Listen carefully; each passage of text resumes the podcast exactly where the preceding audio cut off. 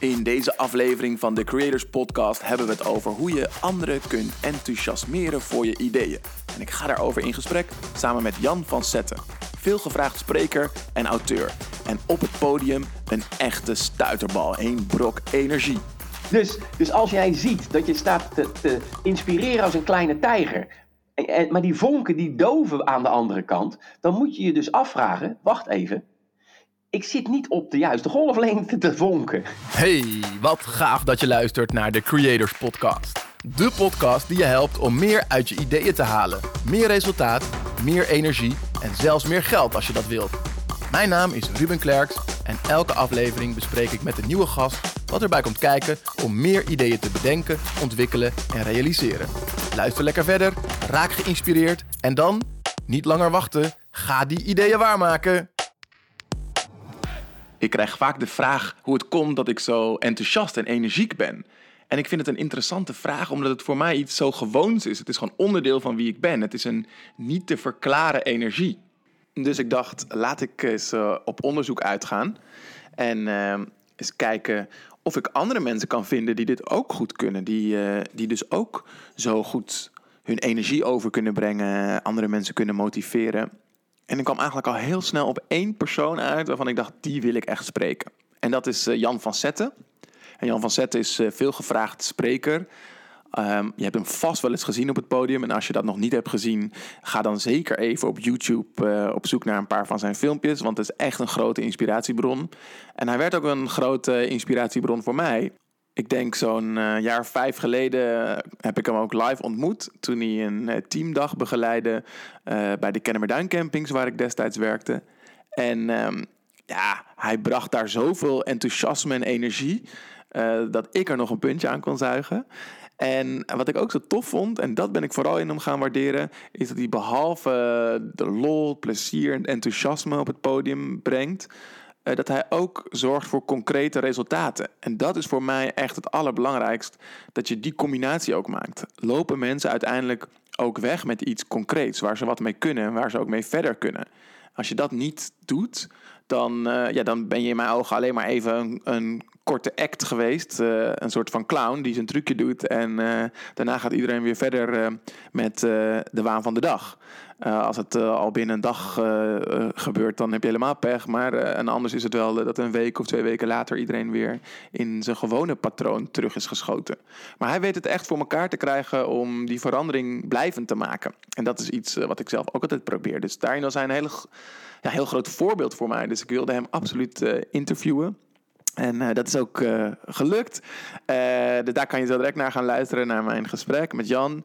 Um, ik moet op voorhand wel zeggen dat de techniek niet helemaal meewerkte deze keer. Dus hopelijk um, is alles zo erop gekomen dat het je gewoon ook lekker prettig in de oren klinkt. Zodat je het komende drie kwartier gewoon lekker ontspannen weg kan luisteren. er zitten ontzettend veel waardevolle tips in vandaag die je gelijk kunt toepassen ook natuurlijk. En nou, ik ben heel benieuwd wat je ervan vindt. Dus laat me ook zeker horen wat je van deze aflevering vindt. Heel veel luisterplezier.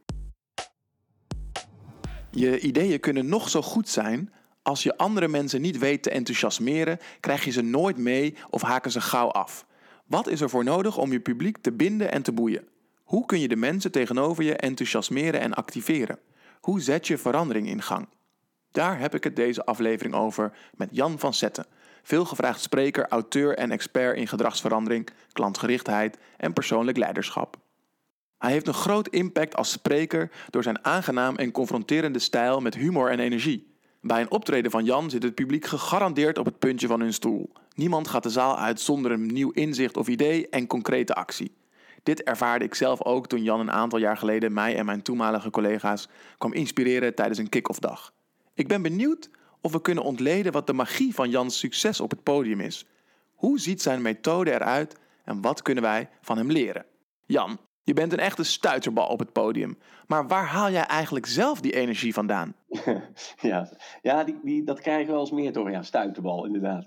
En dan zeggen ze ook, jij moet s'avonds helemaal kapot zijn, weet je wel. Ik zeg, ja, dat valt eigenlijk reuze mee. Maar dat komt het komt eigenlijk door het volgende. Ik heb ooit eens, eh, dat is wel leuk dat je dat zo zegt, daar moet ik even aan denken, een mailtje gehad van uh, een van de deelnemers uit, uit een sessie. En die zei op een gegeven moment, ik worstel toch nog met dat begrip bruistabletje. Ja? Hij zegt, want dat, dat ben ik dan eigenlijk wel. Hij zegt, maar een bruistabletje, dat is een keer opgebruist. Ja, dat is een keer opgelost en dan is de bruis weg. Ja, je, kent dat uh, geintje misschien wel over, uh, hè, mijn baas is net een bruistablet. Als je hem nodig hebt, is hij opgelost hè, in het niets. Ja. maar even, even terug naar, die, naar, dat, naar dat bruisen, naar die energie. Mijn, mijn idee, mijn stelling is, als je verbonden bent met de bron, de bruisbron, dan krijg je eigenlijk, heb je eigenlijk een permanente energie ter beschikking. En wat ik daarmee bedoel is, als je op een gegeven moment ontdekt wat je ontzettend leuk vindt om te doen, en je krijgt daar ook de kans voor, of je pakt daar ook de kans voor, dan genereert dat ook energie. Ja? Dus je kan natuurlijk zeggen, joh, is datgene wat je doet voor je werk bijvoorbeeld, is dat iets waarvan je vrijdagsavond zegt, oh jongens, we hebben de week gehad, weekend, gelukkig hè. Of bijvoorbeeld in het weekend prettig bij te komen en terug te kijken op die week en je denkt, we hebben wel een hoop lol gehad en we zijn nog zinvol bezig geweest ook. Ja? Dan sta je bijna in je mentale tuigje te rijden om die maandag weer in te vliegen. Hè? Ik rond het nu iets naar boven af. Hè? Uh, maar eigenlijk is dat wel een beetje wat er gebeurt. Dus de vraag is, uh, welke verbindingen kun je met jezelf maken, zodat die energie in feite begint te borrelen? Dan kun je dat eigenlijk niet tegenhouden. Ik, ik zou je vertellen, we hebben nu natuurlijk uh, die crisis hè, op dit moment. Dus op een gegeven moment uh, zei Mark tegen mij, Mark Rutte, maar dat zei hij ook tegen jou ook hoor, door de televisie heen. Je hebt vijf maanden sabbatical, Jan. Alle evenementen afgelast. Ja? Uh, Zo'n beetje in half maart zei hij dat. En dat zag er wel uit naar dat dat voorlopig niet meer zou gebeuren. Dus ik was in één keer al mijn business kwijt. Ja? En uh, zo, dan zie je even dat de bruiskracht natuurlijk afneemt. Hè? Dat je denkt, wow. Want ik krijg ongelooflijk veel energie van, uh, met grote groepen, kleine groepen. Hè? Dat, dat, ik vind die afwisseling leuk. Om met mensen te sparren over het denken in mogelijkheden, het omgaan met, uh, met, met shit. Hoe ga je in een verandering weer uh, zodanig om dat je er lol uithaalt, enzovoort, enzovoort. Ik krijg daar zoveel energie van en dan is in één klap weg. Ja? Dus dan ga je denken, oké, nadat je even stevig gebaald hebt, blijkbaar zitten we in een nieuwe situatie. Hoe kunnen we datgene wat, wat je leuk vindt en van waarde is, hè? want dat is misschien ook wel handig om bij die vraag aan jezelf te stellen, uh, als het over energie gaat. Wat, wat kan ik? Uh, wat doe ik? Wat zowel ongelooflijk leuk is om te doen voor jezelf, en wellicht nog van waarde kan zijn voor een ander. Want is het niet van waarde voor een ander, is dat ook niet erg, maar dan heb je geen werk. Dan heb je een hobby. Eens? Als jij het ongelooflijk leuk vindt om te kant klossen en je gaat daar helemaal in op, maar een ander heeft daar niks mee, ga vooral door, maar dan heb je een hobby. Maar heb je iets gevonden wat je leuk vindt om te doen en het is ook nog van waarde voor een ander, dan heb je leuk werk. En dan krijg je dus die energie ook nog eens terug. En ik vind dat leuk om dan op zo'n podium te staan en soms in drie kwartier een zaal van, nou dat kunnen een paar honderd zijn of, of, of anderhalf duizend, door het plafond heen trekken met een stuk energie, zodanig dat ze achteruit die zaal uitgaan met een, al hebben ze maar één idee, dat is ook mijn ambitie, hè? je gaat de zaal niet uit voordat je één idee hebt waarvan jij vindt dat het leuk en zinvol is. Als je dat dan terugkrijgt van het publiek, hè, op wat voor manier dan ook, dan wordt die energie, die krijgt als het ware een turbo. Ja? Dan, dan hoor ik van mensen, ja, dat, ik heb er ook iets mee kunnen doen, dit en dat. Het is natuurlijk zo egocentrisch als wat, hè. Want ik vind het pas leuk als anderen er wat aan hebben en het zinvol vinden. Dan vind ik het leuk. Dus ik moet, ik, daar doe ik dan ook mijn best voor. Want anders heb ik er geen lol in. en waar loop je echt op leeg?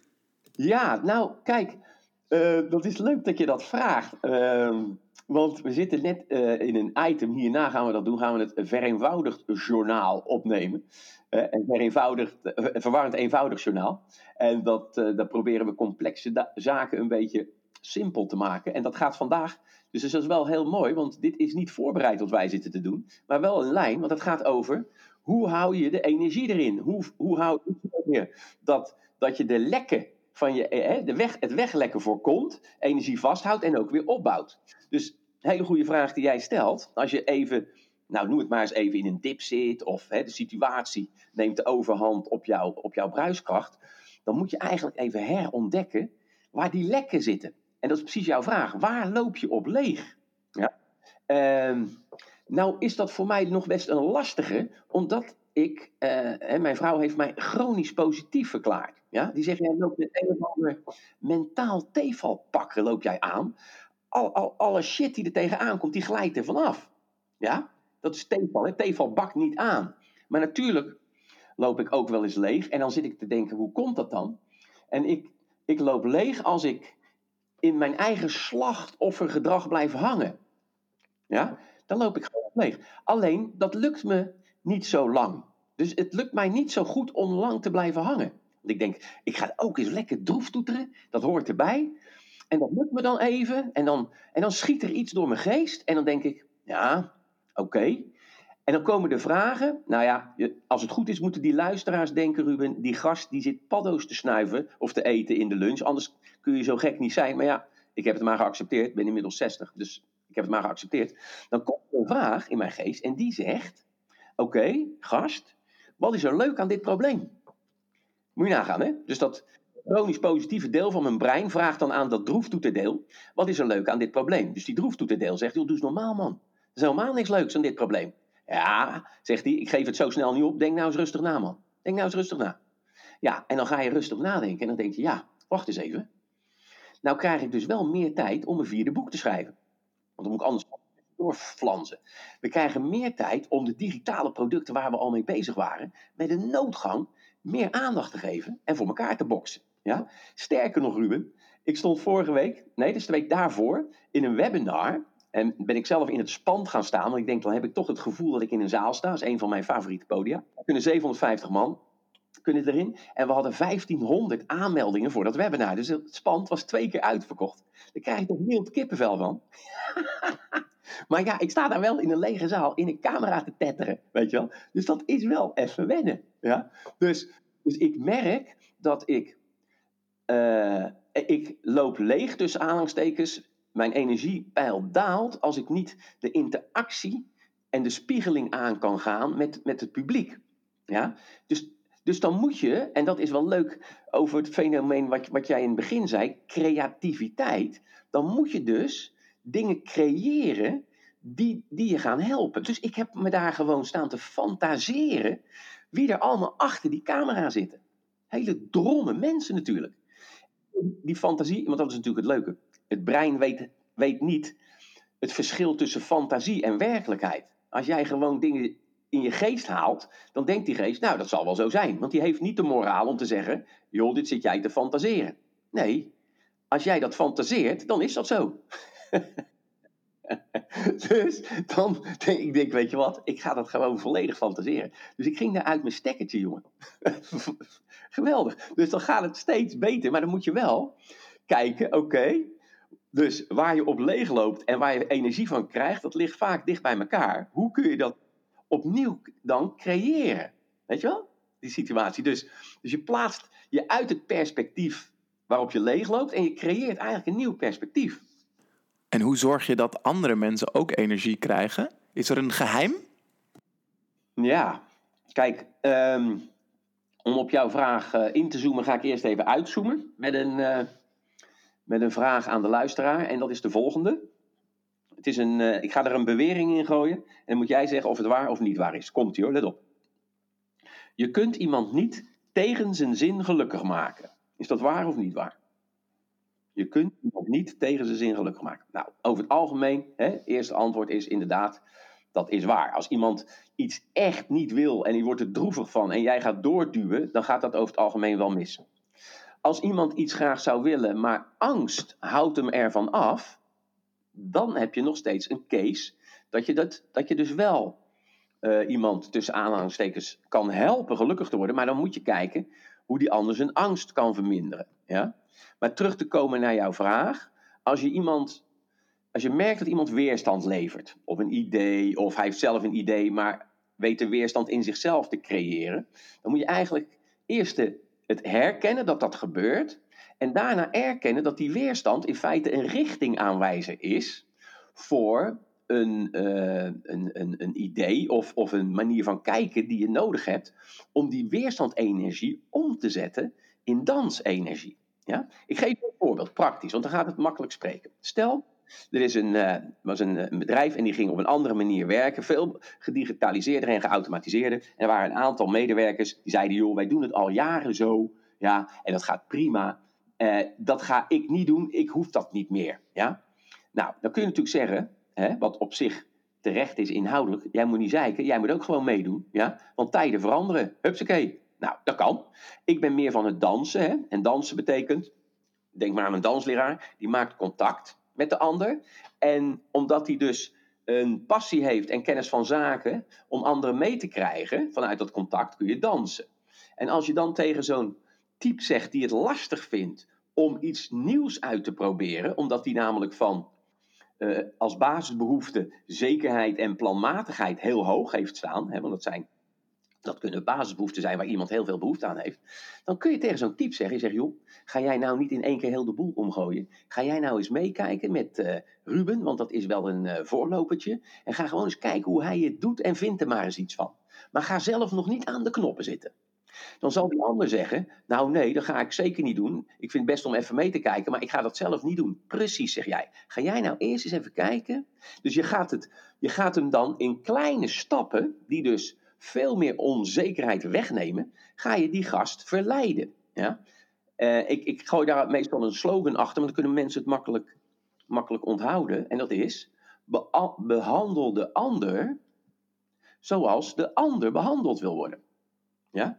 Want zo, kijk, als jij een avonturier bent en je vindt alles prachtig, vernieuwing, experiment, huppakee, en jij denkt dat vindt een ander ook, dus die behandel ik zo, dat kan goed goed gaan, maar dat kan goed fout gaan. Ja? Dus, dus mensen zijn geen droeftoeters, mensen gedragen zich soms zo, omdat ze inwendig iets meegemaakt hebben of meemaken, wat leidt tot dat gedrag. Maar dat zijn ze niet. Ze zijn veel meer dan dat. Je gebruikt ontzettend veel humor.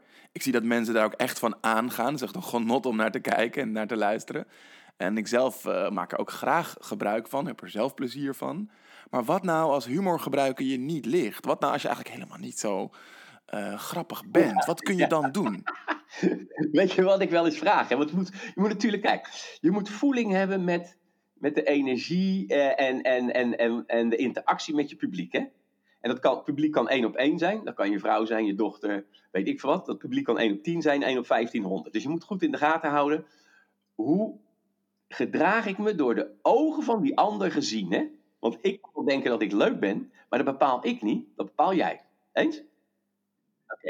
Ik vraag dus zelfs letterlijk wel eens, Ruben. Ik zeg, jongens, wie heeft hier geen humor? Weet je wel? Huh? ik zeg, nee, want dat geeft niet dan moet je het ook niet gebruiken. En dan moet je die, die grappen van mij gewoon aan de kant laten. Want als je geen humor hebt, is helemaal niet erg. Ja? Nou, dan heb je er ook niks mee. Dan vraag ik dus ook letterlijk, wie heeft er geen humor? Dat steekt er vrijwel nooit iemand zijn hand op. En dan zeg ik, oké, dat is mooi, want ik hou wel van een klein beetje humor als gel voor de ziel. Ja? Maar als het te veel of te gek wordt, moet je gewoon even je hand opsteken. Hè? Dan weet ik dat, passen we ons aan en dan gaan we weer snel door. Ja? Dus ja, je kunt er een probleem van maken. En je kunt gewoon dealen met de situatie zoals die is. En jij voelt op een gegeven moment wel aan waar de rode draad van je publiek gevoelig voor is, overgevoelig voor is, of niet gevoelig voor is. Dat is ook een beetje de kunst van dat vak. Krijg je dan nooit uh, van die reacties van, uh, ja, allemaal leuk en aardig, maar kunnen we nou niet serieus bezig? We willen een serieuze oplossing. ja, ja. ja, ik zeg dat wel eens uh, aan het einde van, van zo'n optreden. En dan dan zeg ik, jongens, als je nou morgen wakker wordt hè, en je spreidt je handen naar voren en naar de zij, zijkant als je eerste actie, hè, zodat je voelt dat je er nog bent. Hè, want er komt een dag, dan lig je in die kist, hè, dan krijg je die armen niet meer opzij. Hè. Dus dan loop je eigenlijk al blij je bed uit, je loopt naar de, naar de badkamer. Ja, en in mijn geval kijk ik er dan in, in de spiegel, hè, Ruben. En dan zeg ik tegen mezelf, moet je opletten, hè, dan denken die mensen, oh jee, daar gaan we. Hè. En dan zeg ik tegen mezelf, wow, schoonheid zit van binnen. Dat kan niet anders. Want als ik die kop zie, dat ziet er niet uit. maar let op, neem jezelf nou eens niet zo serieus, joh. Lach nou eens een keer om jezelf. Dan krijg je veel meer lucht. Waar of niet? Ja, zeker. Dus het wil niet zeggen dat je niet serieus mag zijn. Ik zeg tuurlijk, joh. Ik ben dat ook, alleen ik wissel het wel af. En als je zware dingen zwaar gaat maken, zijn ze niet meer te tillen. De vraag is of dat handig is. Dan gaan mensen ook niet zo snel uh, zin krijgen om er iets aan te veranderen. Nee, dat denk ik ook niet. Dus, dus dan moet je er lucht in blazen. Luchtigheid. Verantwoorde luchtigheid moet je er dan inblazen. Ja, en dan, en dan kun je weer bewegen in je geest of, of in je lichaam. Het valt me op dat je ook veel met woorden speelt. Ik zag bijvoorbeeld op je website toen ik die bezocht, uh, share the shift, maar ook share the shit. Dus de F tussen haakjes. Uh, go fit 19 in plaats van COVID 19. En het leven is verwarrend eenvoudig. Je lijkt veel met taal te doen. Waar, waar komt die fascinatie voor taal vandaan? Ja, ja, ja, dat is een goede vraag. Kijk, ik zal het je zeggen. Ehm, waar dat precies vandaan komt, weet ik niet zozeer. Ik weet wel dat ik, het, dat ik op een gegeven moment steeds meer lol krijg, kreeg. En dat, dat is alleen maar sterker geworden in uh, taal, de kracht daarvan en ook de verborgen geheimen die erin zitten. En uh, ik ben nu met een, dus een beetje sluikreclame wat ik nu ga, maken. En dat is uh, voor mijn vierde boek. Dat heet ook letterlijk, dus de werktitel. Als ik een betere titel krijg van iemand of vind hem zelf, dan ga ik hem veranderen. Maar dat is nu Taal werkt.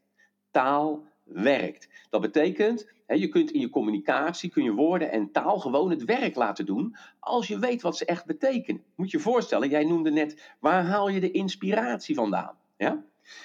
Waar het woord inspiratie überhaupt vandaan komt. Wat het betekent op het moment dat het geboren wordt. Dus de etymologie van dat woord. Weet je dat toevallig? Uh, uh, nee, geen idee. Spiraren, zweten. Uh, nee, ik zou het niet weten eigenlijk. Nou, maar is goed, want als je denkt en je gaat, dan geef ik je even een hulpmiddeltje, en je gaat kijken naar de kern van dat woord, dan krijg je natuurlijk een aanwijzing. Hè? Inspiratie, spiraren, spirit, spiraren. Spiraren betekent letterlijk ademen, inblazen. Spirit, bezielen. Dus als jij het vermogen hebt om een vonk van jezelf over te gooien naar een ander, dan kan die geïnspireerd raken, want je blaast hem in. Echter, komt die vonk terecht op een ongevoelige plek, dan gebeurt er niks. Nee? Nee. Maar nou komt er een mooi woord wat daarna ontstaan is, hou je vast. Dat is het woord motiveren. Ja? Nou, welk kernwoord zit er in het woord motiveren? Um, mo welk kernwoord zit erin? Ja, mo mo motief? Als je het uitspreekt, heb je het eigenlijk al. Motief. Waar of niet?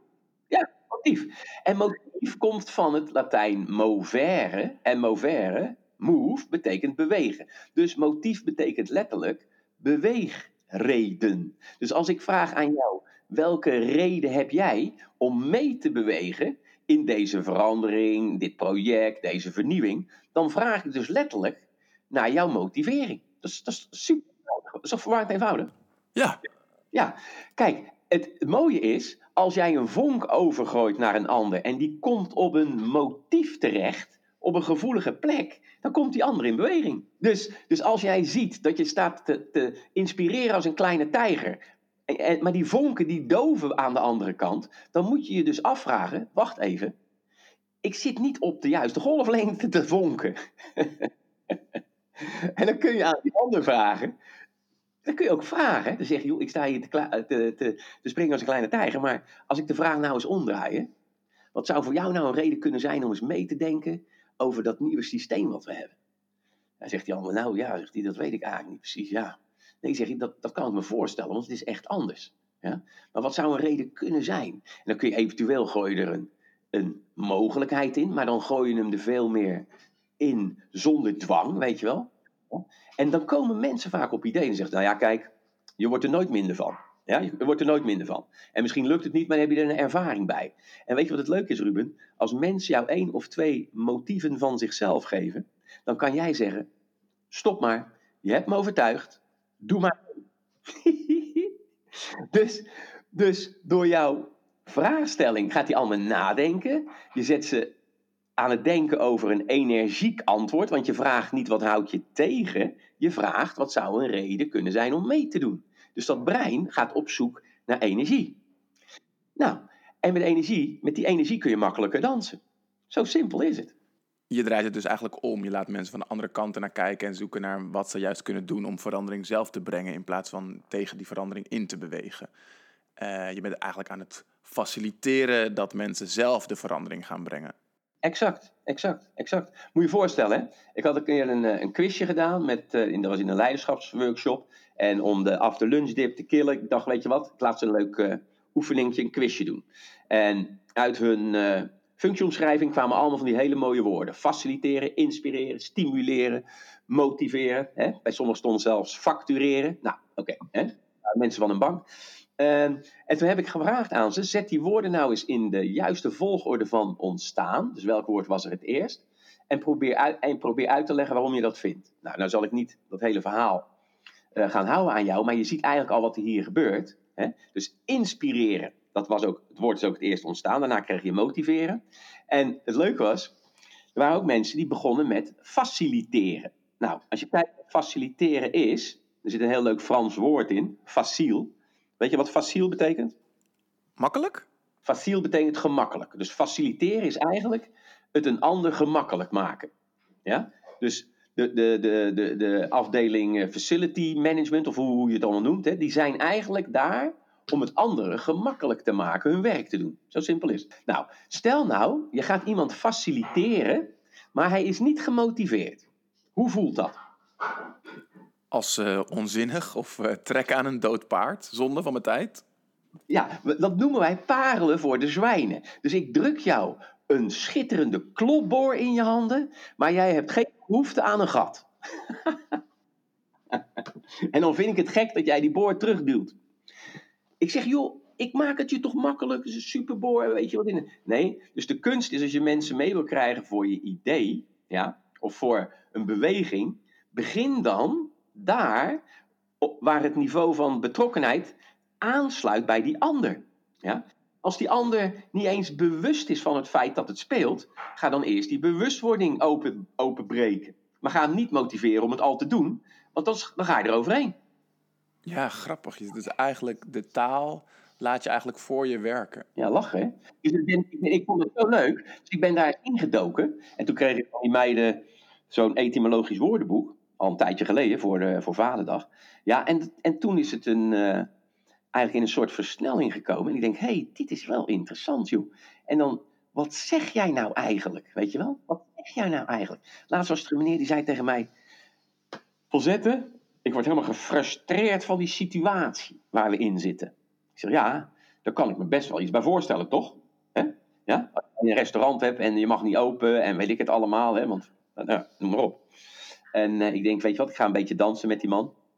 Dus uh, eerst begrip tonen, want uh, oprecht, hè, het liefst, want anders werkt het niet. Dus ik zeg, ja, ik snap het wel, want je wil graag mensen blij maken, je gasten ontvangen, noem maar op. Hij zegt, ja, dat gaat niet.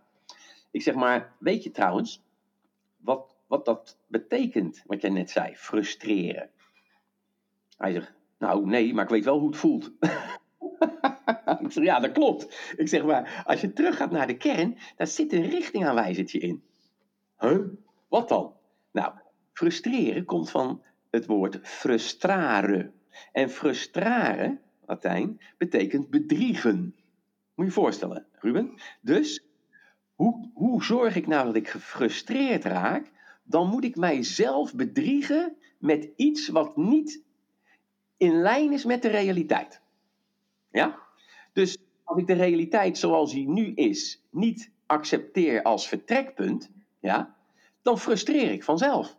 Ja? ja, we moeten toch open en dit kan toch niet en dit en dat, zus en zo. Dus zodra ik accepteer dat er een nieuwe situatie is, hè, dat is de tegenhanger van frustreren. Accepteren betekent letterlijk ontvangen wat is. Ja. Nou, dan zeg je: Oké, jongens, we zitten in een nieuwe situatie. Daar word ik niet echt vrolijk van. Maar we moeten wel de volgende stap zetten. En dat is dat dit het nieuwe uitgangspunt wordt. Zodra je die schakeling maakt, je, verlies je de voeding voor je frustratie. En zodra je dat doet, kun je doorschakelen naar je creativiteit. Maar je moet eerst in ze vrij gaan staan. In ze vrij gaan staan door te accepteren wat er nu is. En dan kun je natuurlijk accepteren op een, op een hele passieve manier. Hè? En dan zeg je, Ruben, Ruben, jongen, het is nou eenmaal zo. Accepteer het toch, hè? Het is niet anders. Ja, ja. maar je kunt ook zeggen: oké jongens, gloeiende kaars. We worden er niet vrolijk van. Maar we moeten wel accepteren dat we nu in een andere situatie zitten die om anders denken en doen vraagt. Laten we eens even gaan kijken wat wij misschien anders kunnen denken en doen om weer een stukje nieuwe werkelijkheid op die situatie te bouwen. Ja, en dan, ja, dan ben je weer in beweging. Dus alleen al gewoon naar de betekenis kijken van begrippen, kan, kan, kan je een richtingaanwijzer geven om daarmee in beweging te komen, daar iets mee te doen of, of jezelf af te vragen. Ja, ik zit inderdaad steeds mezelf voor de gek te houden dat wat er nu is, dat dat helemaal niet mag. Maar het is er wel. dat is bijna filosofie. Daarin kijken ze ook naar de oorsprong en betekenis van, van taal en woorden. Je bent gewoon een filosoof aan het worden, Jan. Ja, klopt. Dus dat zei mijn vrouw laatst ook. Je wordt steeds waziger. maar ze bedoelde het goed hoor. Nee, maar kijk, ik hou van, van uh, Rotterdamse filosofie. Dat betekent, je gaat gewoon af en toe eens even lekker los met je voeten van de vloer zitten filosoferen. En daarna kom je terug met je voeten op de grond om te kijken, wat kun je daar eigenlijk mee? Weet je wat? Nou, dat blijkt dat je er dus heel veel mee kan. Ja, en dan klinkt het ook niet meer zo ingewikkeld. Uh, dat zie ik ook aan je aanpak, dat je de meest complexe problemen weet terug te brengen tot een simpele essentie. Uh, soms klinkt het bijna als Jip en Janneke taal. Uh, doe je dit met alle groepen? Doe je dit in alle situaties? Ja, en dat kan natuurlijk ook wel eens ergernis opleveren. Laat zei een meneer tegen mij: Als ik u zo hoor, hè, dan is het allemaal maar ontzettend eenvoudig. Ja? En je hoort, ik zeg al, nou, ik hoor aan uw stem, dit zegt u niet zomaar. Hij zegt nee, want zo simpel is het niet. Ja? Ik zeg, maar dat geeft toch niet? Dan gaan we het voor u wat ingewikkelder maken. Hij zegt, wat bedoel je? Ik zeg, zie je, het lukt al. ja, dus, dus in twee zinnen was die man volledig de weg kwijt. Ik zeg maar, ik, ga u, ik zit u nu te plagen, ik wil u graag helpen. Als dat nodig is en als u dat leuk vindt. Ja? Ik zeg, ik ga je uitdagen. Oh, nou, wat dan?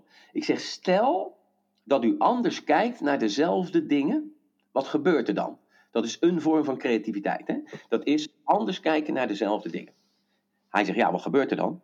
Ja, hij zegt, ja, nou ja, dan zie je wat anders waarschijnlijk. Ik zeg, precies. Dus stel dat u anders gaat kijken naar het woord verwarring. Ja? Want ik zeg, het leven is verwarrend, eenvoudig. Dat betekent, af en toe zit je gewoon in verwarring. Ja? Maar dat voelt trouwens niet fijn hè, als je echt in verwarring zit. Nee, dat zei hij ook. Hij zegt, nee, dat klopt. Ik zeg dus, ik zeg, weet u trouwens waar dat woord vandaan komt? Want ik, ben het, ik gooi het er overal uit, hè, dat, die verhalen. Nou, weet jij waar het vandaan komt, verwarring? Poeh, uh, warren, warrig, nee. Dit is een lastig hoor, want het is een lang woord. Maar als je helemaal naar de kern gaat, hè, dan kom je bij war. Ja, war, hè, war. En dat, dat, dat, dat woord war stamt af van het woord werra. Ja? En werra betekent strijd, oorlog. Ja? Het Engelse war, dat is wat makkelijker te herkennen. Ja? War, oorlog. Dus werra, oorlog, strijd. Dus met andere woorden, als jij in verwarring bent, dan zie, zie je dat jouw, denk, uh, jouw denken, je waardepatronen, je overtuigingen, die zijn met elkaar in oorlog. Ja? De strijd aangegaan. Daarom zie jij het soms niet meer zitten. Dat zeggen mensen als. Ik zie het niet meer zitten. Dat, dat, dan is de boel gewoon met elkaar in de clinch geraakt. Ja? Nou, nou is mijn stelling, hè, want ja, als je chronisch positief bent, dan denk je, wat is er mooi aan dit probleem? ja, dan, dan, dan moet je niet altijd hardop zeggen, want dan, dan, dan staat op een gegeven moment je auto op blokken, want mensen worden natuurlijk doodziek van je, dus dan moet je wel doseren. Dus als je nou anders kijkt naar datzelfde woord, hè, dus je ziet verwarring als het voorportaal van nieuwe inzichten. Ja? Verwarring is het voorportaal van nieuwe inzichten. Dat betekent niet, je wordt er gelijk vrolijk van, maar dan krijg je een ander perspectief. Eens? Dus als je de volgende keer iemand tegenkomt, Ruben, hè, en die zegt tegen jou: Ja, Ruben, uh, we hebben zo'n creativiteitssessie gehad met jullie, hè, de Creators Company. Maar ik ben toch wel een beetje in verwarring geraakt hoor, door alles waar we het over gehad hebben. En jij kijkt die mens aan, hè, en vol warmte en liefde zeg je tegen hem: Oh, wat een mooie fase zit je. en die denkt: Wat? Mooie fase? Ja, zeg jij, dat zal ik uitleggen. Want als je in verwarring bent, dan zit je in het voorportaal van nieuwe inzichten. Dat voelt niet goed, maar daar gebeurt het. Daar wordt de, de, de, de, de basis gelegd voor, voor vernieuwing. En als verwarring kan gaan transformeren naar verwondering, dat is de eerste stap, Dus je denkt, jongens, wat gebeurt hier eigenlijk, joh? Waar loop ik zo op leeg? Wat is hier aan de hand? Dus je gaat de verwondering aan en je gaat vragen stellen aan elkaar en jezelf. En hoe beter die vragen worden, hoe energieker die vragen, hoe mooier de antwoorden waren, of niet? Ja, absoluut. Ja. En voor je het weet, kun je dus step by step uit die verwarring komen. Maar wel sterker dan dat je erin gegaan bent. Vanwege dat bredere bewustzijn en de ideeën. Dus eigenlijk is het goed om het niet te weten en dat eigenlijk op te zoeken, comfortabel te worden met het niet weten. Dus, dus als dat in één keer gewoon mag, hè? Dus als mensen zeggen, ja, ik ben eigenlijk een beetje de weg kwijt, jongens. Dat je zegt, joh, dat, is op, dat voelt niet goed, maar dat is een goed teken. Met deze podcast wil ik mensen inspireren om meer met hun ideeën te doen. Vroeg of laat komt iedereen op dat punt dat ze hun ideeën moeten gaan delen.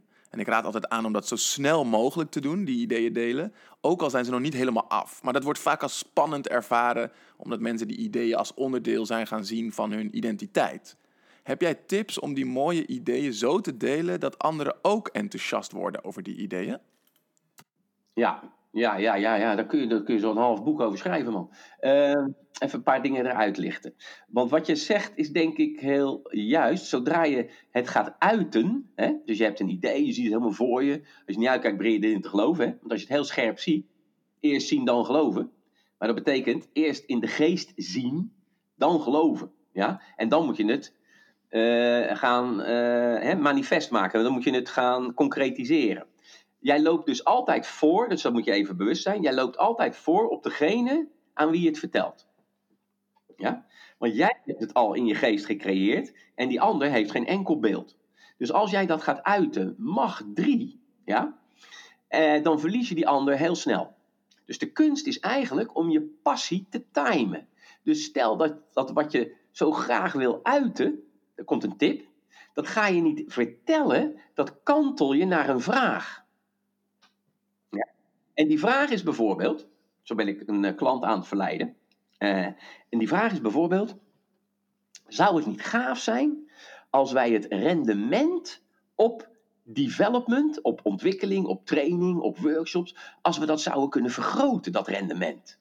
Zou dat niet gaaf zijn? Want je ziet nu dat de vergeetcurve een heel groot deel van die waardevolle dingen binnen een week doet verdampen. Er zijn mensen het alweer kwijt, man. Als ze naar de podcast, podcast geluisterd hebben, 95% zijn ze een, een dag later al kwijt. Kijk, het goede nieuws is, in die 5% zitten zulke waardevolle dingen dat als je er iets mee doet, haal je meer dan 100% effect. Dat is wat anders. Maar toch kun je bij jezelf denken, hoe krijgen we die vergeetcurve afgevlakt en die leercurve steiler? Zou, zou, zou het niet gaaf zijn als we daar iets op konden bedenken? En dan hou je mond. Kijk wat hij zegt. En dan zegt iemand bijvoorbeeld, nou, dat interesseert mij geen fluit, Ruben, want daar ben ik niet mee bezig. Nou, dan weet jij in ieder geval dat als jij met je ideetje komt wat daarmee te maken heeft, dat gaat hem niet worden. dus verwacht er ook verder niks van. En dan zeg je, en als hij dan zegt, nee, het interesseert me geen fluit, dan zeg je, joh, dat idee had ik al, maar ik denk, ik check het even, dus ik laat het hierbij. Wil je koffie of wat anders? En dan ga je naar de volgende.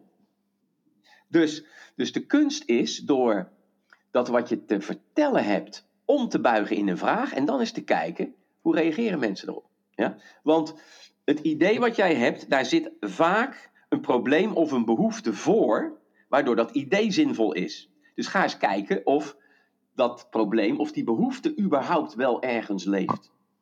Je wilt dus eigenlijk eerst aansluiten op de belevingswereld van diegene aan wie jij uh, die vraag stelt. Of... Ja, ja, precies. Dus, dus stel jij zit helemaal vol van een bepaald product en je, vraagt, je, je kantelt het om naar een vraag en die vraag moet zo gesteld worden dat die andere het herkent in zijn wereld. Dus je moet je, moet je even inleven, wie heb ik daar voor me, qua publiek of qua, qua ander. En stel die vraag dan op een manier die hij herkent. Ja? Want niemand wordt wakker s ochtends met de behoefte aan een verzekeringspolis. Niemand. Ben je wat wakker geworden en zegt tegen je vriendin: We moeten een polisje hebben. Hé? Zegt ze, hoezo? Ja, zeg ik, ik heb een gevoel. Nee, jij wordt s ochtends misschien wel eens wakker. Of je kan s'avonds niet slapen. Met de angst dat er daarnaast is ingebroken bij jullie. En jij denkt, zijn wel wel goed verzekerd. Ja, doe maar het wat. Maar als ik jou de vraag zou stellen. Hè? Ik, ik, ik ben bijvoorbeeld ik zit in verzekeringen, stel, en ik ben er helemaal vol van. En we hebben een nieuwe verzekering en ik wil het uiten. En ik kom bij jou en ik zeg, eh, Ruben, ik heb een nieuwe verzekering, je moet naar me luisteren. En je denkt, verzekering? Het woord alleen al, man. Ik krijg er een van. Ja? Of ik zeg tegen jou, hey Ruben, even, zo uh, vrienden onder elkaar, hè. Heb jij daar nou wat mee met verzekeringen? En dan zegt die ander, dan zeg jij, nou nee, helemaal niks. En dan zeg je, nee joh, dat dacht ik al. Maar weet je wat het goede nieuws is? Ik wel, ik vind dat superleuk. En nou ga ik een vraag stellen, die heeft er wel mee te maken. Maar in eerste instantie denk je, hoe kom je erop? En dan vraag ik bijvoorbeeld, lig jij wel eens ergens wakker van? Of, wat zou je nou het, vreest, het meest missen in jouw wereld, waarvan je vreselijk droevig wordt? Nou, het maakt niet uit wat die ander zegt, want dat is al, daar kun je altijd mee dansen altijd mee dansen. Want als het zijn vrouw is, nou ja, dan zeg je, daar hebben wij wel gevonden. De man-vrouw polis. Als het je auto is, dan zeg je, oeh, ik heb een mooie oldtimer verzekerd. Het maakt niet uit wat die ander zegt. Jij koppelt het gewoon aan je idee. Om een nieuw idee of concept dus bij een ander te introduceren, zul je het moeten koppelen aan zijn of haar belevingswereld. Of in ieder geval aansluiten bij die situatie waar hij of zij in zit. Ja, maar dan moet je dan wel een bepaalde psychologische wet in de gaten houden. Is misschien wel leuk om ook als tip even mee te geven aan mensen. Kijk, je kunt nooit iets nieuws begrijpen of leren als je het niet kan koppelen aan iets bestaans.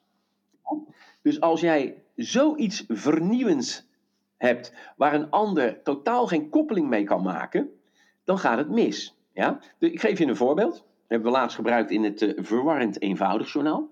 Wat blijkt, ze ontdekken nog steeds nieuwe plant- en diersoorten in de natuur. dus National Geographic kun je dat wel eens uh, zien. En een tijdje geleden hebben ze een uh, Scraluma ontdekt. Weet je wat dat voor beest is, toevallig? Een Scraluma? Ja, Scraluma. Nee, geen idee. Nee, geen idee, zeg jij. Jij zegt letterlijk geen idee. En hoe komt dat? Jouw hersenen zoeken binnen 0,25 seconden een beeld bij die vraag, maar ze kunnen dat beeld niet vinden. Want je weet niet wat het is. En als ik nou vol los ga op die scraluma, dan raak ik jou steeds meer kwijt, want je hebt geen verbinding. Ja? Dus ik ga eerst een verbinding leggen. Daar komt ie. Kun jij in de geest halen een ruwharige cavia? Ja, dat kan ik wel. Nou, jouw geest zegt, ja, die ken ik. Dus die pakt dat beeld, dat heb jij nu in je hoofd. Dan zeg ik, neem dat beeld en maak die ruwharige cavia wat groter, dus blaas hem een beetje op. En dan, heb je, dan kom je dicht bij de scraluma. En, en die oogjes die die, die die scraluma heeft, die liggen niet in het gezichtje, zoals bij die cavia, maar die staan er bovenop. Dus je hebt van die bolle oogjes. Kun je dat voorstellen? Ja. Oké, nou heb je hem, de scraluma. maar als ik die koppeling niet eerst maak, ben ik je kwijt. Ja, dan weet ik gewoon niet waar je het over hebt. Dus als iemand een goed idee wil overbrengen aan een ander, moet hij kijken, waar kan ik het aan koppelen in de wereld van die ander, zodat ik hem niet al kwijt ben bij voorbaat. Snap je? Dus er zitten natuurlijk allemaal wel, wat leuke natuurlijke psychologische wetjes onder die je gewoon kan gebruiken op een, op een authentieke manier, waardoor je de overtuiging natuurlijk uh, omhoog blaast. Hè? Ik, ik naar jouw website te kijken hier. Hè? Ja, ik zeg de Creators Company, weet je wel? Vormgevers van verandering, ja? Ja, nou, nou is die website, die ziet er goed uit. Hè? Dan zie je, dan zie je een, een, leuk plaatje en de kleur is op zich uh, leuk gekozen. Uh, hij is aantrekkelijk, maar hij is niet schaars. Wat bedoel je daarmee? En als iets schaars en aantrekkelijk is, willen mensen het hebben. Dus jij moet zorgen dat jouw idee of jouw uiting, dat die die twee psychologische wetten, dat die, die, dat die, die in zich heeft, want dan willen mensen het hebben. Eens? Ja, dan heb je het over beïnvloedingsprincipes. Ja. Kijk, uh, je kent vroeger nog wel de drie dolle dwaze dagen van de bijkorf. Ja? Dat liep als een gek, want A, het waren maar drie dagen, hè? En het was vreselijk aantrekkelijk voor een hoop mensen. Dus die gingen al uh, met een slaapzak voor de deur liggen. Ja? Nou, dat, daar zie je die wetten dus onder andere in terugkomen. Nou, als je nou die website van jou, hè, dus ik geef jou een creatieve tip, hè, want ik vind dat gewoon leuk hè, om een beetje in, dit, in de lijn van dit gesprek dan ook iets concreets te geven. En uh, misschien heb je hem al eens gehoord hoor, maar hoop mensen durven hem niet toe te passen. En dat is de volgende. We maken hem in één keer schaars, die website van jullie. Wat we dan doen is, dan zie je linksboven dat logo staan, de Creators Company. En daaronder staat niet voor iedereen.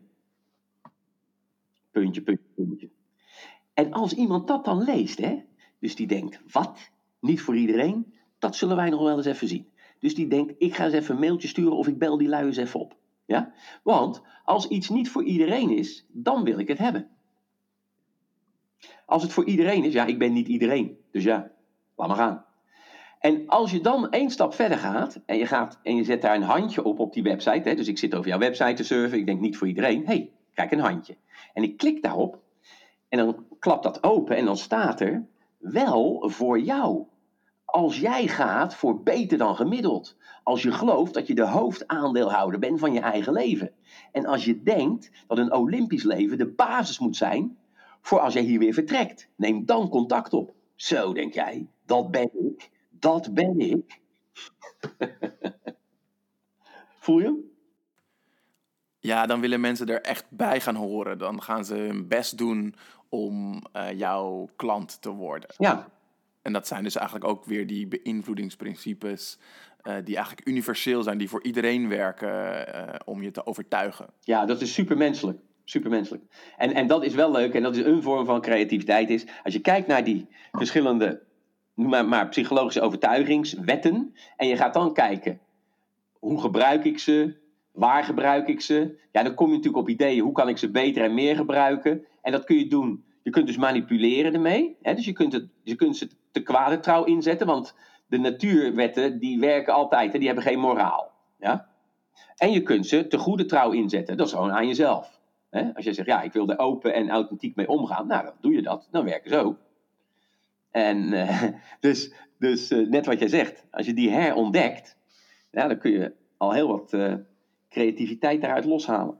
Dankjewel Jan, ook voor de waardevolle tips over de website. super tof om zo die feedback van expert te krijgen. Die ga ik zeker meenemen. En ontzettend bedankt dat je aan dit interview mee wilde werken. Heel veel waardevolle tips ook weer uitgehaald. Ja, zo is het. Dus dankjewel voor het mooie gesprek en tot een volgende keer. Ja, jij bedankt. Het was een hartstikke leuk gesprek, man. Heb je genoten van deze aflevering van de Creators Podcast? Abonneer je dan uh, via jouw favoriete podcastkanaal door uh, op dat hartje of op die like te klikken of abonneer. Uh, en wat we helemaal leuk zouden vinden is als je een kleine rating achterlaat. dus 5 sterren, kom maar op. In de volgende aflevering van de Creators Podcast gaan we het hebben over het creatieve groeibrein met Saskia Verharen. Zij is trainer, spreker en growth mindset specialist. Tot de volgende aflevering.